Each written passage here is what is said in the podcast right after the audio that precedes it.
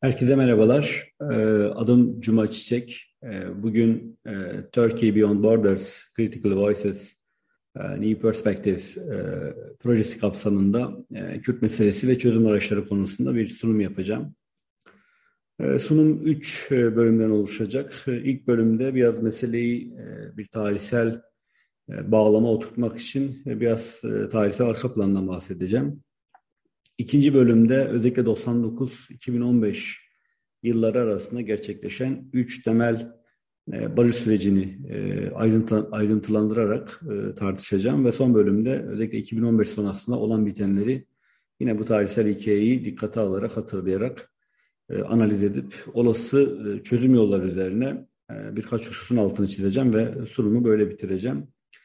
Şimdi e, ilk bölüme e, geçersek, e, Kürt meselesinin en azından bir 200 yıllık tarihsel arka plana sahip olduğunu söyleyebiliriz. E, bununla beraber bu tarihsel arka plan içerisinde iki önemli kırılma döneminin altını çizmek gerekir. Bunun bir tanesi Osmanlı'nın son dönemlerinde Kürt hükümetlerinin ve Kürt beyliklerinin tasfiye süreci özellikle 19. yüzyıl içerisinde e, ikinci kırılma anı ise Cumhuriyet'in kuruluşuyla beraber e, işte Türkiye'nin bir ulus devlet olarak ve bir homojen e, kimlik üzerine inşa edilmesi hem kimliğin hem idarenin hem de kaynakların ne diyelim merkezleşmesi süreci olarak ikinci kırılma anından bahsedebiliriz. Cumhuriyet sonrasında işte bir Dersim dönemine kadar süren Kürt itirazlarının olduğunu görüyoruz ama bu itirazlar büyük oranda bir devlet şiddetiyle bastırıldı ve son olarak Dersim terteresiyle beraber aslında Kürt e, itirazları e, büyük oranda susturuldu ve yaklaşık e, 20 yıllık işte 1960'lı yıllara kadar süren bir siyasi sessizlik dönemi oluştu. Elbette kültürel sahada e, Kürtlerin e, isyanları ya da ne diyelim itirazları devam etti. E, belki dengbejliği, e, medreseleri, e, işte e, Elivan Radyosu'nu ve benzeri e, yapıları bu sessizliği kırmaya dönük e, ne diyelim alanlar, sahalar olarak düşünebiliriz ama siyasal alanda bir sessizliğin olduğunu söyleyebiliriz. Bu sessizlik esasında 1960'lı yıllarda e, bozuldu ve Kürt meselesi yeniden Türkiye'nin önemli e, gündem başlıklarından biri olarak e, ortaya çıktı ve ne diyelim yeniden siyasal alanın bir bir meselesi haline geldi. E, 1960'lı yıllara baktığımızda meselenin esas olarak bir doğu sorunu olarak ve bir kalkınma talebi etrafında e, şekillendiğini görüyoruz. Özellikle Kürt muhalefeti tarafından e, sunulan ana çerçevenin bir kalkınma, işte yoksulluk, Doğu ve Batı arasındaki farklılık, Doğu'nun geri kalmışlığı ya da ne diyelim ülke kaynaklarından hak ettiği hakkı, payı alamaması meselesi olarak çerçevelendiğini görüyoruz. 70'li yıllarda bu mesele büyük oranda bir radikalleşme ve ne diyelim bir e, özekleşme hatta bir bağımsızlaşma yani Kürt siyasal alanının ve örgütlerinin bir özekleşmesi ve özellikle Kürt örgütlerinin bir kendi özgün örgütlerini kurma anlamında e, Türkiye solundan koptuğu ve bağımsızlaştığı bir dönem olarak e, yaşandı. Bu radikalleşmenin belki de en önemli yüzü sömürge teziydi. İşte bu yıllarda hemen hemen kurulan bütün Kürt siyasal hareketlerinde e, hakim olan e, işte bütün Kürt partilerinde ki bunların çoğu da illegal yasa dışı örgütlerdi. E, hakim olan tez sömürge tezidir. Yani özetle Kürdistan bir sömürgedir. E, tezi üzerinden e, bu siyasal mobilizasyonun ortaya çıktığını görüyoruz. E, şimdi 80'ler Kürt meselesinin tarihsel background'una, tarihsel ne diyelim hikayesinde e, önemli bir kırılma anını ifade eder. Zira hem devlet cephesinde hem Türk siyasetinde ve bunlara bağımlı olarak ya da bunların bir yansıması olarak Kürt siyasetinde radikal değişimlerin, kırılmaların yaşandığı bir dönemdir. E, devlet cephesindeki belki en önemli gelişme 1980, 12 Eylül 1980 askeri darbesiyle beraber yaşanan rejim değişikliği. Ve burada bir yandan işte neoliberal e, ekonomik politikaların hakim olduğunu ya da hakim kılınmaya çalışıldığını ve sosyal hakların e, daraltıldığını görüyoruz. Ve bir yandan da bütün bu politikaların e, işte Gramsci'nin tabiriyle bir gece bekçisi olarak devletin e, dönüşü üzerinden gerçekleştiğini görüyoruz. E, Türk siyasetinde de önemli bir değişim oldu bu dönemde. Bu değişimin belki de e, en önemli e, olgusu Türk solunun e, 12 Eylül darbesiyle birlikte tasfiye edilmesiydi. Zira 1960 ve 80 dönemi içerisinde Kürt solu e, Kürt meselesini taşıyan ana aktör olarak Kürt solu esas olarak Türk solunun içinde e, ortaya çıktı ve bunun içinde olgunlaştı ve büyüdü diyebiliriz. Dolayısıyla Türk solunun tasfiyesi yani Kürt aktörlerinin içinde geliştiği, büyüdüğü e, Türk solunun tasfiyesi Kürt siyasetinde önemli değişimler yarattı. Bu değişimleri belki ilk olarak bir söylemsel radikallikten eylemsel radikalliğe geçiş olarak formüle edebiliriz. Yani sömürge tezi zaten söylemsel açıdan Kürt siyasetini radikalleştirilmişti. Buna özellikle PKK'nın ortaya çıkışı ve şiddeti bir siyasal mücadele yöntemi olarak benimsemesiyle beraber bir eylemsel radikallik eşlik etti. İkinci olarak 1980 öncesi aslında Kürt sahasının ve Kürt alanının belli ölçüde çoğulcu bir alan olduğunu söyleyebiliriz. Birden fazla örgütün olduğu, farklı eğilimlerin olduğu bir alanken 80 sonrasında esas olarak PKK'nın tekelinin e, geliştiği ve Kürt sahasının formasyonda e, PKK'nın çok daha belirleyici olduğu, özellikle şiddet üzerinden çok belirleyici olduğu bir bir döneme girdik. Üçüncü olarak Kürt muhalefeti 80 sonrasında Orta Doğu'ya açıldı ve Orta Doğu'ya yerleşti. Ve son olarak 1975 ve 80 dönemi arasında işte KDP'nin gerilemesi ve bunun sonucunda genel Kürt alanı içerisinde KDP siyasetinin ve etkisinin azalması söz konusu. İşte 1925 Irak'taki Kürt hareketinin yenilgisi, yine 1979'da oradaki hareketin lideri olan Mele Mustafa Barzani'nin vefatı bu KDP'nin eskisinin gerilemesinin ana bileşenleri olarak ifade edilebilir. Şimdi 1980'ler her ne kadar e, işte şiddetle anılan yıllar olsa da ya da işte PKK'nın ortaya çıktığı ilk yıllar olsa da aslında bu dönemde çok yoğun çatışmaların olduğunu ve e, e, çok fazla can kaybın olduğunu söylemek zor. Esas olarak işte ortalama işte 100 yılda 100 kişinin hayatını kaybettiği bir yoğunluktan başlayıp 1990'larda işte bu sayının 750'lere vardığı bir çatışma döneminden bahsediyoruz. Bu dönemde aslında devlet meseleyi e, biraz daha çok ciddi almayıp daha ne diyelim sınırlı bir ilgiyle e, e, meseleye yaklaştı. Ama 87 ile beraber özellikle can kayıplarının 400'lere e, çıkmasıyla beraber işte ilan edilen OHAL e, yönetimi ve işte ta 2002'ye kadar devam eden bir sıkı yönetim e, süreci söz konusu. E, bu anlamda aslında Kürt meselesinde şiddetin yükseldiği e, ve meseleyi frame eden yani çerçeveleyen, e, kuran ana bir dinamik haline gelmesi esas olarak 1990'lı yıllardır. Ve Kürt meselesinin tarihinde e, en kanlı yıllar e, bu dönemde gerçekleşti ve daha önce işte yüzlerle ifade edilen can kayıpları 90'lı yıllarda binlerle ifade edildi. Kimi zaman işte örneğin 93'te, 94'te, 95'te, özellikle 96'ya kadar işte 3000 ile 5000 arası yılda can kaybının yaşandığı bir deneyim yaşadık ne yazık ki. Dolayısıyla 90'lı yıllar esas olarak e, Kürt meselesinde savaşın ya da çatışmaların e, bir düşük yoğunluklu çatışmadan e, ya da ne diyelim işte bir düşük yoğunluklu savaşa e, dönüştüğü bir dönemden döneme dönüştü en önemli meselesi bu. Ama 90'lı yıllar aynı zamanda e, çözüm arayışlarında başladığı yıllar. E, bu anlamda devlet cephesinde önemli değişimlerin olduğu yıllar 90'lı yıllar. Ee, işte örneğin o dönemde dönemin Cumhurbaşkanı Turgut Özal'ın işte federasyon dahil her şeyi tartışmaya hazırız e, çıkışı ve söylemi. Yine dönemin Başbakanı Tansu Çiller'in e, işte İspanya Bask modeli e, Kürt meselesinin çözümünde bir kaynak olabilir, bir referans olabilir gibi ya da buna dönük açıklamaları önemli tarihsel referanslar. yine Kürt alanında Kürt meselesine dönük reformların ilk alanı olan dilsel reformlar 90'lı yıllarda başladı işte ilk dergi ve gazeteler, Azadiye Velat gibi, yine Mezopotamya Kültür Merkezi, İstanbul Kürt Enstitüsü gibi kültür sahasında çalışan kurumların kuruluşu bu dönemlere denk gelir. Ama bütün bu e, çözüm arayışlarına rağmen ya da söylemsel çabalara rağmen Türk devleti ve siyasetinde Kürt meselesinin barışçıl demokratik yollarla ve siyasal yollarla çözümüne dönük bir konsensüsün sağlanamadığını söylemek gerekir. Şimdi 90'lı yılların bir diğer önemli özelliği yani bir yandan çatışmalar yoğunlaşıp e, Türkiye'nin e, bütün gündemini kurarken e, aslında bir yandan da e, PKK'nın da kendi içinde krize girdiği yıllar.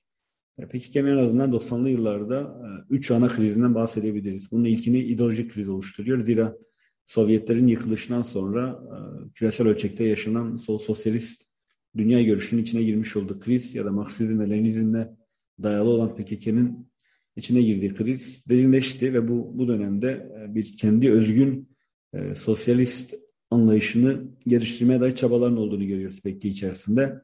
Örneğin işte din sorununa devrimci yaklaşım, işte kadın özgürlüğü gibi e, kitapların, yayınların, tartışmaların e, örgütün gündemine girdiğini görüyoruz ve burada daha kendisine has bir sosyalist e, dünya görüşü inşasının e, yoğunlaştığını ve hızlandığını görüyoruz. Ama bu ideolojik krize paralel olarak ya da onun yanı sıra örgütte aynı zamanda bir siyasal kriz meydana geldi. Zira e, işte çıkış itibariyle bir bağımsız, birleşik, demokratik, müreffeh Kürdistan kurma iddiasıyla yola çıkan ve bu anlamıyla bir ulusal kurtuluş hareketi olarak şekillenen örgüt bir siyasal krize girdi ve meseleyi e, bir ayrılıkçı çözümden bir iç çözüme taşıdı ve işte 90'lı yıllarla beraber meselenin Türkiye'nin sınır, siyasi sınırlar dahilinde çözümüne dönük arayışlar içerisine girdi.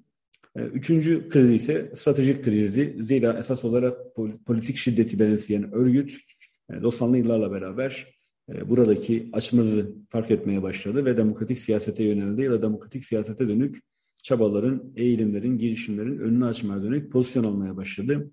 Ve bu dönemde e, e, en azından yakından takip edenlerin bildiği üzere bugün Halk, e, Halkların Demokratik Partisi, HDP'nin temsil ettiği siyasal gelenek başladı. İşte Halkın Emek Partisi hep bu dönemde kuruldu ama bu siyasal alanın yanı sıra sivil toplum alanında dikkat eder bir canlanma yaşandı. Özellikle savaş mağdurlarının yaralarını sarmaya dair işte göç üzerinden, tutuklu aileler üzerinden ee, işte insan hakları alanında çalışan e, çeşitli STK'ların kurulduğunu yine görüyoruz bu dönemde. Daha önce altını çizdiğim üzere bu dönemde yine İstanbul Kürt Enstitüsü, Mezopotamya Kültür Merkezi gibi kültür alanında e, çeşitli çabaların ve canlanmaların olduğunu görüyoruz ve son olarak bütün bu sivil e, toplum alanında, siyasal alanda ve kültür alanında yine medya alanında yaşanan canlanmayla beraber Kürt siyasal itirazının büyüdüğü, kitleselleştiği bir dönemden bahsediyoruz. 90'lı yıllar dediğimiz zaman. Şimdi 90'lı yılların e, bir diğer önemli e, özelliği bu yıllarda bir ikinci Kürtlük tahayyülü ortaya çıktı. Buna bir İslami Kürtlük tahayyülü diyebiliriz. Bu tahayyülün e, iki önemli taşıyıcı aktörü vardı. Bunun birincisi Zehra cemaatiydi. Zira daha önce işte Nurcu hareket içerisinde şekillenmiş ve esas olarak Türk İslamcılığın bir uzantısı, bir bölgesel uzantısı olarak şekillenen ee, işte Kürt İslamcılığının bir kanadı e, Türk İslamcılığını e, işte özellikle Nurcu Hareketi devletçi olma ve milliyetçi olmakla eleştirerek yollarını ayırdı. Ve Kürt meselesinde İslami referanslarla, Kur'ani referanslarla çözüm arayışı içerisine girdi ve esasında tam da Kur'ani ve İslami referanslarla bir eşitlik talebinde bulundu. Zehra cemaati bir kitle hareketine dönüşmedi. Bugün de e, esas olarak bir tür sivil toplum örgütü olarak e, e, sınırlı bir kesime hitap eden, sınırlı bir kesime ulaşan bir camia. Ama Zehra cemaatinin 90'lı yıllarda e, inşa ettiği söylemsel çerçeve bugün de e, devam eden bu İslami Kürtlük tahayyülünün hala geçerli çerçevesi. Dolayısıyla e, ideolojik ve politik söylemsel politik söylem anlamında önemli bir kopuşu temsil eder Zehra cemaati. Ama Zehra cemaatinin bu söylemsel ve ideolojik kopuşuna bu dönemde ikinci bir aktör e, bir örgüsel kopuş ekledi ve bu kopuşu radikalleştirdi. O da Hizbullah, Kürt Hizbullah'ı. Hizbullah 90'lı yıllarda e, işte PKK ile çatışarak özellikle siyasal alanı görünür oldu ve bir radikalle bir radikal e, İslamcı Kürtlük tahayyülünün zeminini inşa etti.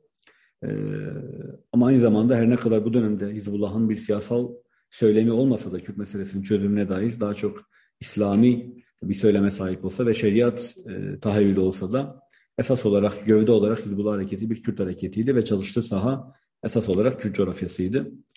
Bu İslami Kürtlükle beraber 90'lı yılların bir diğer e, kritik meselesi ve son olarak belki bunun altını çizmem gerekir.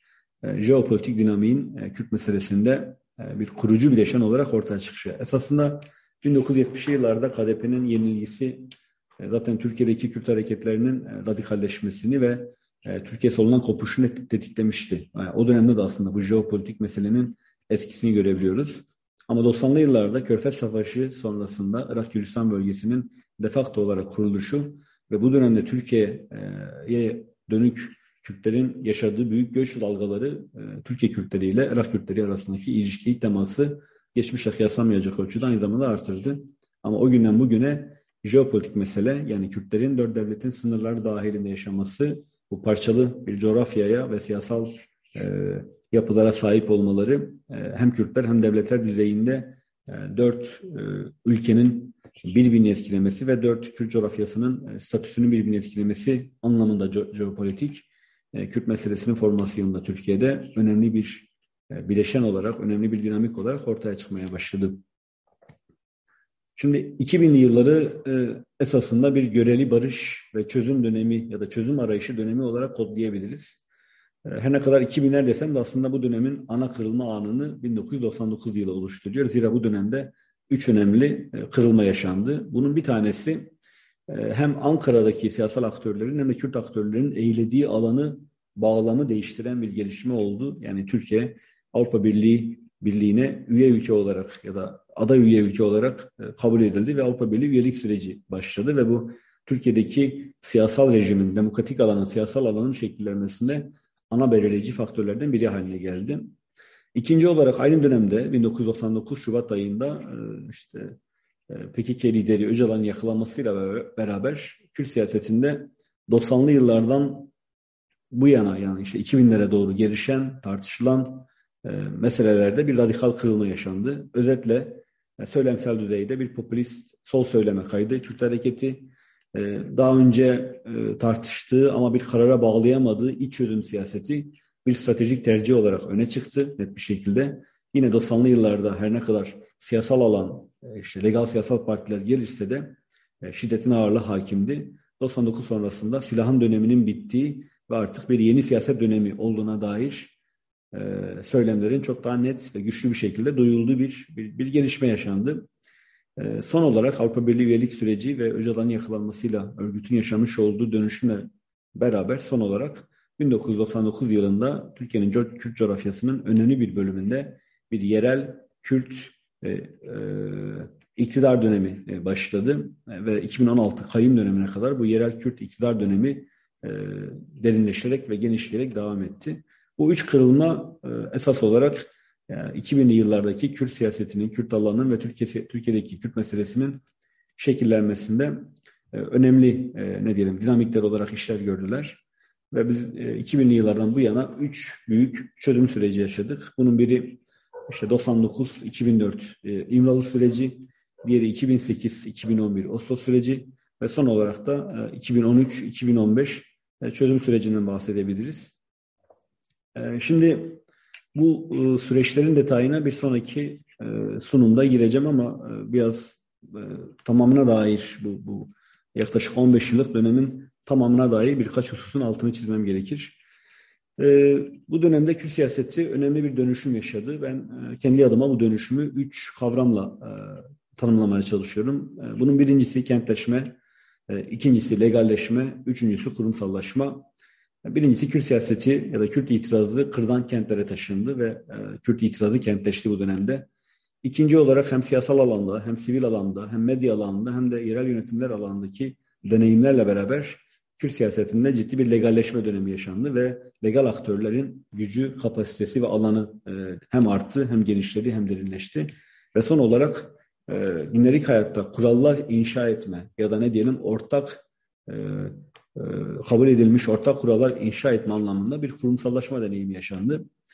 Bu önemli bir dönüşümdü. İkinci dönüşüm tam da bu bahsettiğim kentleşme, legalleşme ve kurumsallaşmayla beraber Kürt siyaseti e, sınıfsal olarak dönüştü. Özellikle 99 öncesinde bir alt sınıf hareketi olan ana akım Kürt siyaseti 2000'li yıllarda bir alt ve orta sınıf hareketinin koalisyonuna dönüştü.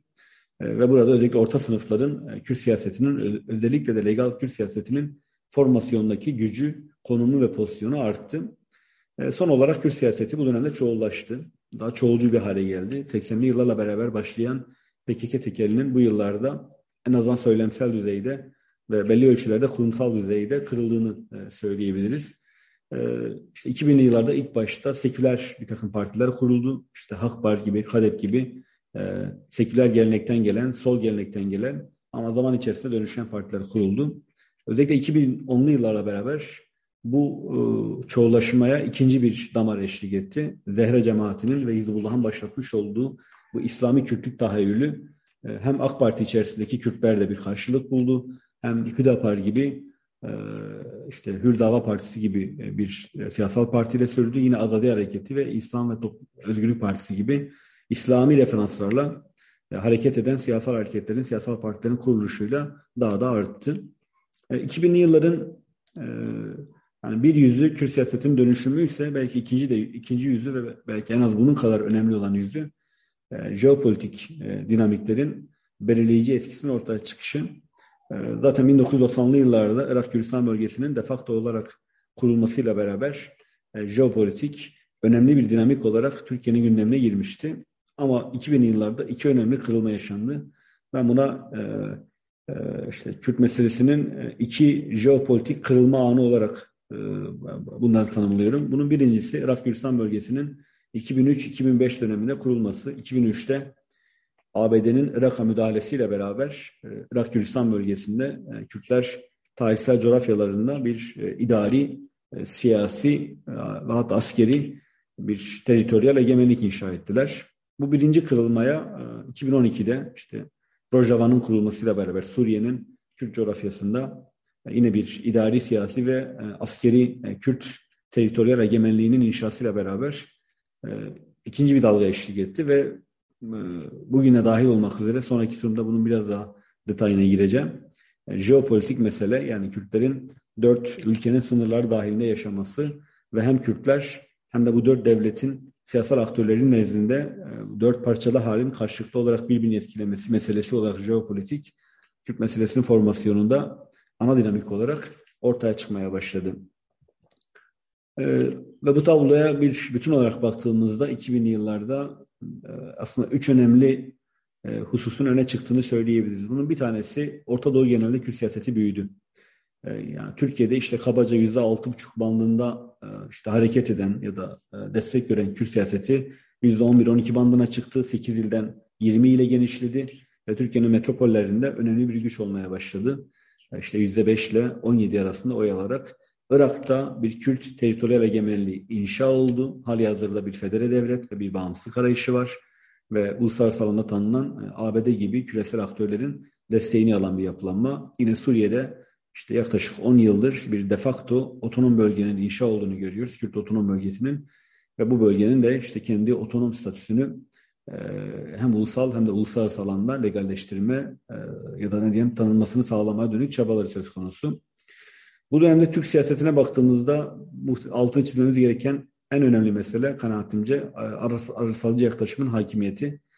E, zira aslında Türk siyasetinde bir bütün olarak söylüyorum bunu işte hükümet partisiyle, muhalefet partileriyle Kürt meselesinin çözümüne dönük e, bir, bir radikal çözüm perspektifinin ortaya çıkmadığını e, söyleyebiliriz.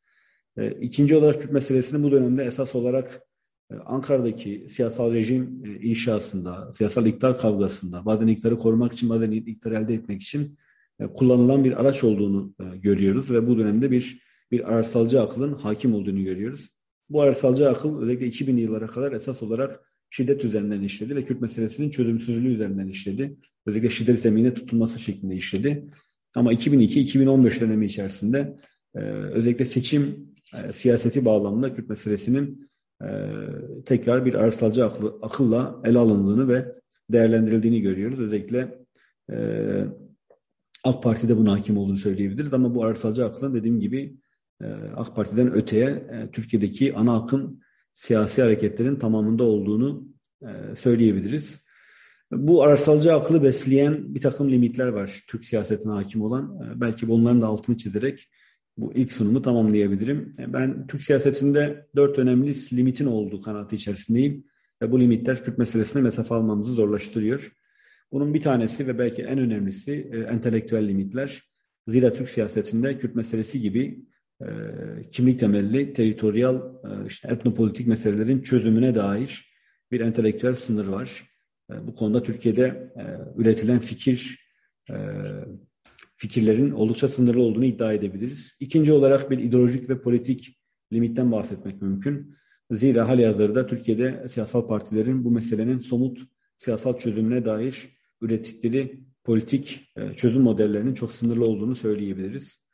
Bunlarla beraber aslında bir idari limit de olduğu söylenebilir. Zira devletin ve hükümetlerin Kürt meselesinin yönetimine dair aldığı pozisyonları, yaptıkları strateji izlediğimiz, stratejileri izlediğimizde çoğu zaman e, planlanan ya da umulan e, e, sonuçların ortaya çıkmadığını ve aslında aksi yönde gelişmelerin olduğunu görüyoruz. Örneğin işte 2014'lere kadar Kürt meselesinde biraz Kürt siyasetini sınırlandırmaya dönük çoğu çabaya rağmen son 5 yılda Kürt meselesi önemli bir sıçrama yaşadı ve sadece Türkiye'deki Kürt siyasal hareketi gücünü ikiye katladı. Bu anlamıyla aslında bir idari limitin de olduğunu söyleyebiliriz. Yani ne kadar işte güvenlik ve terör söylemi üzerinden meseleyi idare etmeye dair bir çaba olsa da bu idari kapasitenin sınırlı olduğunu belirlemek lazım. E, son olarak e, topsal limitlerden bahsetmem lazım. Zira e, Türkiye'nin Kürt meselesinde bir tarihsel, bir milliyetçi sosyalizasyon söz konusu ve bu toplumsal alandaki milliyetçi sosyalizasyon sahada da, sokakta da devasa topsal limitler inşa etmiş durumda. Ve bu, bu, bu, bu limitler Kürt meselesinde radikal çözümler üretmeye ya da ne diyelim gerçek alanda yol açıcı adımlar atmaya engel teşkil ediyorlar. Şimdi şu, buraya kadar esas olarak meselenin tarihsel arka planına dair e, ana hatlarıyla diyelim bir çerçeve çizdim. E, bundan sonraki bölümde e, işte 1999-2015 yılları arasında gerçekleşen 3 e, barış sürecinin detaylarını tartışacağım. E, sonraki bölümde görüşmek üzere.